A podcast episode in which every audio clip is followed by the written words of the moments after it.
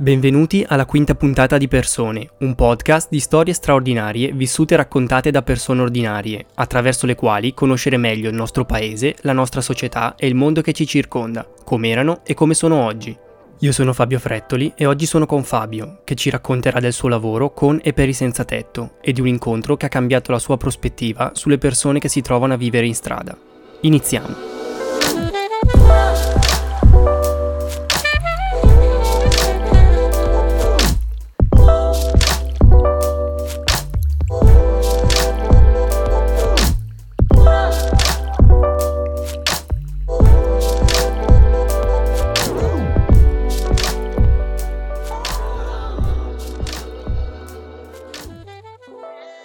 Ciao Fabio, se ci vuoi dire qualcosa di te, del tuo lavoro, quanti anni hai, di dove sei? Allora, ciao a tutti, io ho 48 anni e da, da un po' di anni lavoro per eh, il Patronato San Vincenzo. Patronato San Vincenzo che è un'opera diocesana a Bergamo e eh, la realtà del patronato ha diverse, diverse case la casa centrale, quella eh, in via Gavazzeni a Bergamo, poi abbiamo una casa a Clusone, una casa a Endine, una casa in Bolivia a Cochabamba e una casa a Sorisole. Io lavoro appunto in questa casa di Sorisole dove da, da diversi anni eh, portiamo avanti diversi progetti, in modo particolare due. A Sorisole abbiamo una comunità per, per minori, comunità Don Lorenzo Milani, che accoglie minori dai 14 anni in su, che possono essere o minori stranieri non accompagnati, oppure minori sottoposti a misure di tipo penale.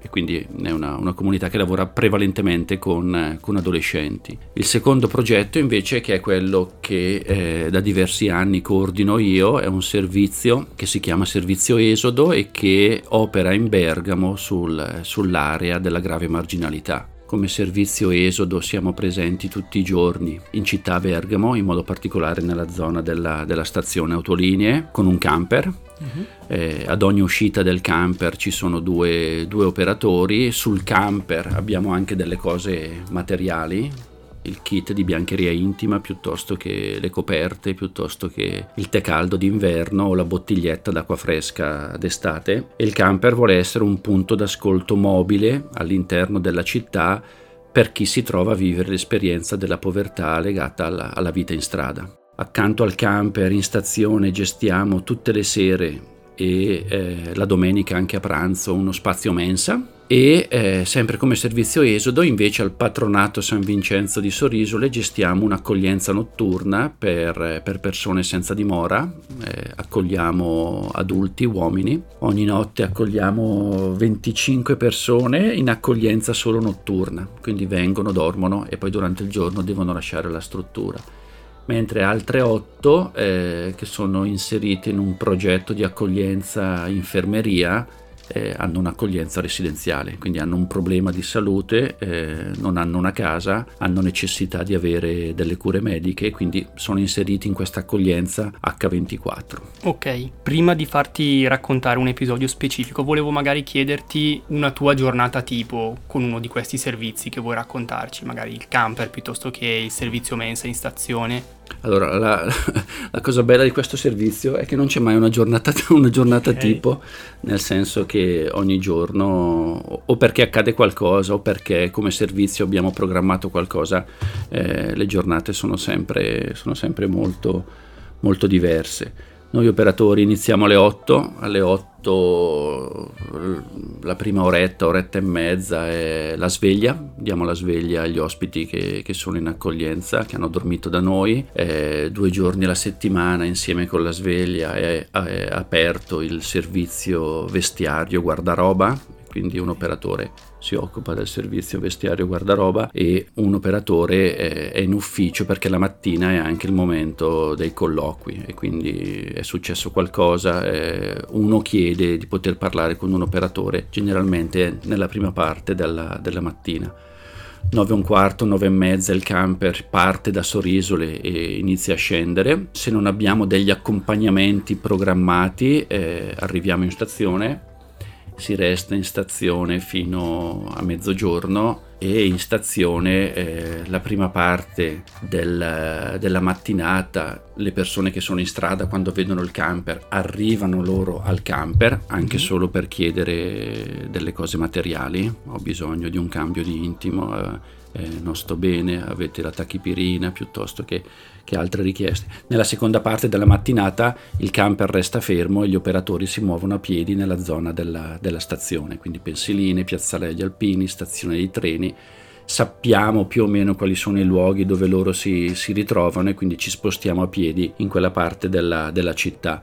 Rientriamo a Sorisole, pranzo, si torna in stazione dalle 2, eh, dalle, 2 dalle 14 alle 16 poi si torna a Sorisole e da, da un, un, paio di mesi eh, abbiamo attivato un, un secondo progetto con il supporto anche di alcuni operatori di un'altra cooperativa, abbiamo delle uscite anche dalle 18 alle 21.30 sempre col, col, col camper. Il grosso del grosso lavoro durante, durante il giorno è anche un, un grosso lavoro di, di, di, accompagnamento fisico di queste persone all'interno della rete dei, dei servizi. Chi, chi, chi, da anni vive una condizione di, di grave marginalità fatica, fatica a muoversi ad accedere ai servizi, a compilare un modulo, ad esplicitare in maniera chiara le proprie necessità e richieste, quindi facciamo un grosso lavoro anche di, di accompagnamento fisico. Questo funziona perché uno permette alla persona fisicamente di arrivare all'appuntamento senza perdersi in giro in, eh, in altre fatiche. E due permette a noi durante l'accompagnamento di dire, rafforzare il legame di fiducia con chi, con chi è in strada, quindi queste persone arrivano al camper, vengono caricate, le accompagniamo in Caritas piuttosto che dall'assistente sociale, piuttosto che in ospedale perché hanno una visita e la presenza dell'operatore media e facilita anche l'incontro tra la persona e il servizio, perché tante volte eh, facciamo anche un lavoro di, di, di dire, riavvicinamento di queste persone a dei servizi eh, rispetto ai quali magari loro si sono in passato, hanno, hanno magari trovato delle difficoltà. Certo. E chi sono queste persone con cui avete che fare? Cioè ci sono dei, dei gruppi di persone, dei tipi di persone con chi Beh, voi vi trovate a lavorare in questo ambito? Se penso ai primi anni, nel senso che io ho iniziato a scendere in strada nel mm, fine 99, inizio 2000, i numeri erano molto, molto meno e avevamo dei profili che erano un, un, un, po', un po' sempre quelli. Eh, oggi chi è in strada è una popolazione molto molto differenziata, molto eterogenea. Si va dal classico tossicodipendente che ha provato i percorsi di comunità 1, 2, 3, 7, 8 volte e non hanno funzionato ed è ancora, ed è ancora lì ma anche situazioni di persone che dentro il loro percorso biografico hanno incontrato una serie di, di, difficoltà, difficoltà economiche, difficoltà relazionali all'interno del proprio contesto familiare, perdita improvvisa del posto di lavoro piuttosto che un incidente, una malattia, una separazione.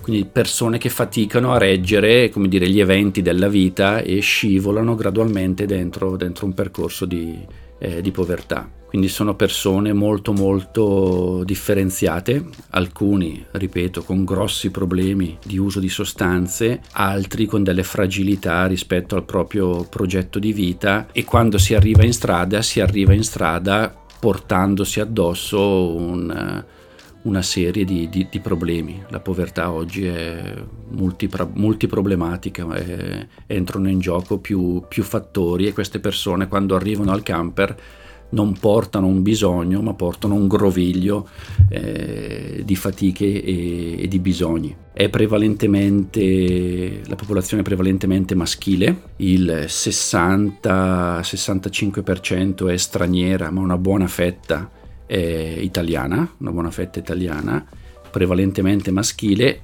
c'è una porzione femminile, quindi lavoriamo anche con, con alcune donne che, che sono le situazioni più, più difficili, più complicate su, su, su, diversi punti, da diversi punti di vista, sulle modalità di aggancio, sono in strada e prima di, di, di, eh, di, una richiesta di aiuto la situazione si complica e si aggrava sempre, sempre di più, in strada una donna è la più picchiata, maltrattata, sfruttata e quindi vivono situazioni di, eh, di fatica molto molto maggiore.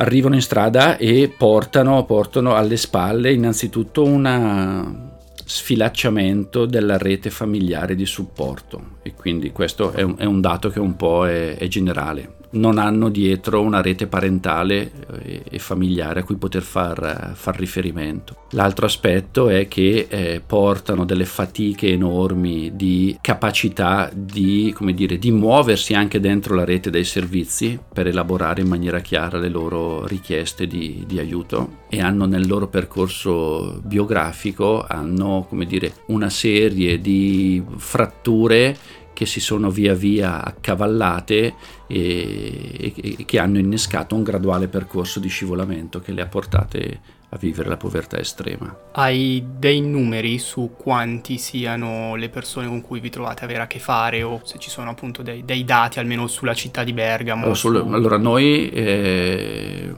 un dato che abbiamo certo sono i pasti che vengono distribuiti mm-hmm. in mensa e quindi stiamo viaggiando eh, in queste sere, dopo il mese del, del, del, Ramadan che ha visto comunque una diminuzione dei, dei pasti, siamo tornati ogni sera ad ogni turno di apertura a distribuire 100-110 pasti caldi. Alcuni anni fa abbiamo come servizio esodo dentro la rete dei servizi cittadini abbiamo collaborato con l'Università di Bergamo per una ricerca anche quantitativa andando un po' a eh, scremare i nomi e le griglie delle persone che hanno uh, dire, fatto degli accessi alla rete dei servizi e eh, alcuni anni fa si parlava di, su, Bergamo, su Bergamo di circa 600, 600 persone tenendo presente che su Bergamo arrivano a orbitare, a gravare anche il grosso della, certo. della, della, della, provincia, nel senso che noi come servizio Esodo nel 2021 abbiamo avuto in accoglienza eh, 97 persone, il 70% di queste persone in accoglienza a Sorisole arrivava da, da fuori provincia arrivano su Bergamo perché a Bergamo trovano le mense, il dormitorio, il centro d'ascolto Caritas, ma anche perché spesso il territorio è come dire un po' espulsivo e quindi di fronte a queste situazioni che mettono anche un po' in difficoltà lo schema classico dei servizi sociali si tende a dire vai su Bergamo, c'è il dormitorio, vai in Caritas, spostati, eh, che dai fastidio. Certo. Veniamo a, all'episodio specifico che volevi raccontarci. Ti chiedo solo di dirci all'inizio a quando risale e poi... Beh, l'episodio è un episodio, bisogna andare indietro nel tempo, nel senso che io arrivo a Sorisole eh, nel 99 come eh, giovane promettente ragazzo in servizio civile Caritas. Quindi tutto il 2000 io faccio, faccio servizio eh, praticamente vivo eh, in, in, comunità a Sorisole, avevo un giorno libero alla settimana, alcune ore durante il giorno in comunità con, con, i ragazzi, ma alcune ore anche con quelli che erano gli operatori del servizio Esodo. In quell'anno inizio a conoscere il camper e a conoscere la realtà della, della stazione. E un episodio significativo è che in quell'anno noi non avevamo ancora la mensa fisica, non avevamo ancora l'edificio mensa. Eh, il camper però in, in quegli anni scendeva dalle 22 alle 24 tutte le sere si collocava davanti alla stazione dei treni di Bergamo, se ti ricordi c'era ancora la, poss- c'era la fontana, però si entrava, mm. si entrava con i mezzi, eh, il camper aveva una postazione lì, parcheggiava lì e dalle 22 alle 24 era presente tutte le, tutte le sere e si distribuivano dei, dei pasti preconfezionati e preriscaldati a sorisole che scendevano e, e, venivano distribuiti. Ricordiamo anche magari chi aveva iniziato questo servizio sì, per, la, per, completezza. La, la, realtà di Sorisole nasce, nasce attorno a questo sacerdote del patronato eh, Don Fausto, Don Fausto Resmini, che purtroppo è deceduto durante la pandemia Covid. Eh, quindi il camper scendeva tutte le sere e Don Fausto, anche lui con la sua Fiat Punto, accompagnava il camper e si fermava in, in stazione accanto agli operatori. Insomma, siamo a febbraio, febbraio del, del, del 2000 eh, era una serata fredda e pioveva, io non ero in stazione ma ero in, eh, in comunità a Sorisole. Mm. chiama Don Fausto dalla, dalla, stazione e dice guarda fa, fa, freddo, piove, c'è in giro questa ragazza tutta bagnata e ho chiamato il dormitorio delle suore ma non hanno posto, non hanno posto, preparatemi un letto che la porto su e noi diciamo Don però in, in dormitorio non possiamo metterla sono son tutti uomini sono tutti uomini abbiamo un'accoglienza solo maschile. Lui dice no non mi interessa preparatemi un letto dove volete voi che io adesso parto da qui e la, e la porto su.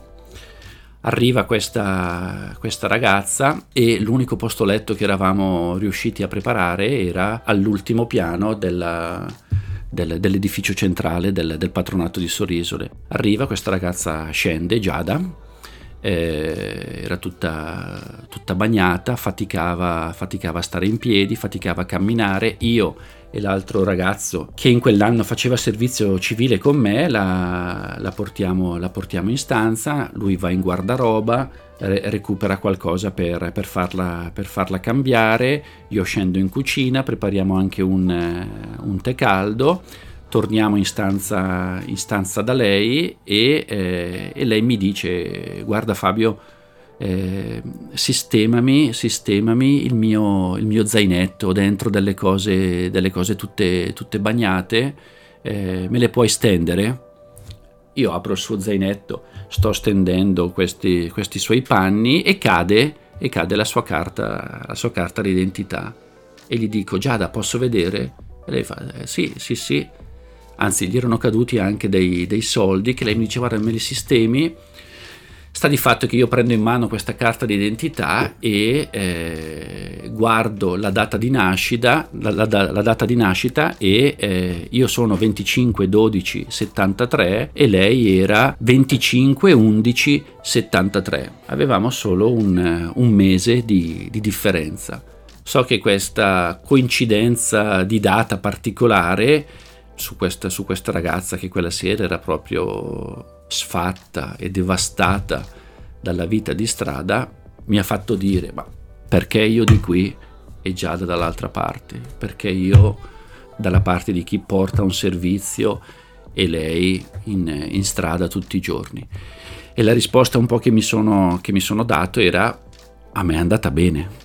Cioè io non è che sono da questa parte per dei meriti eh, particolari, io sono stato fortunato, sono stato fortunato, ho avuto uno, una famiglia che, che, mi ha voluto bene, ho potuto studiare, non ho avuto difficoltà economiche, non ho avuto grosse, grossi problemi, ho, ho, frequentato l'oratorio, ho fatto eh, le mie scelte con, eh, con serenità e oggi sono qui. E da lì mi sono detto c'è una parte di, di persone in strada che, che, non sono state così fortunate come noi, che sono nate in quel contesto familiare, in quella situazione di, di fatica fin dall'infanzia, in quella dif- difficoltà economiche, relazionali, mettici tutto, tutto quello che vuoi.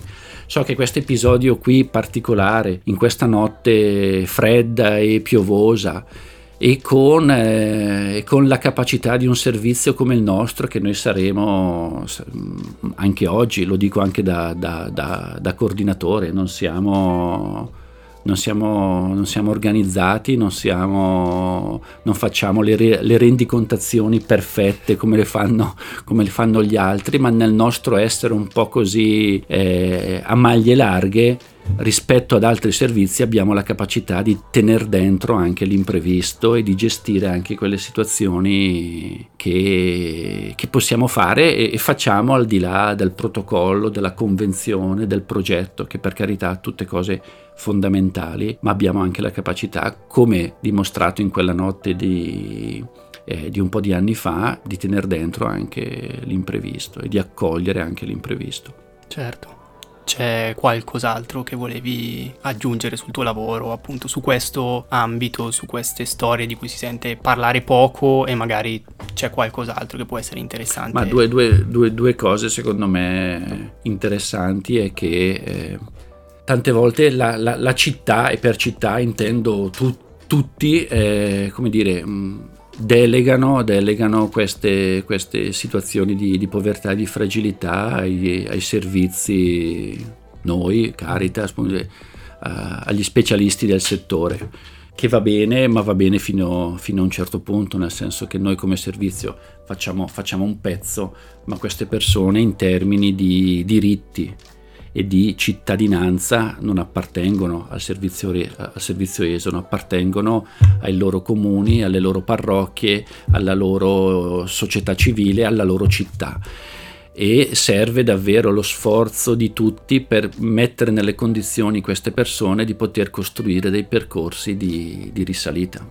Devono tornare ad essere cittadini eh, a tutti gli effetti eh, e quindi va bene che ci siano dei servizi dedicati a queste persone, ma queste persone, eh, come diceva sempre Don Fausto, è responsabilità di tutta la città non lasciare indietro chi fa, chi fa più fatica e chi è più, più, fragile.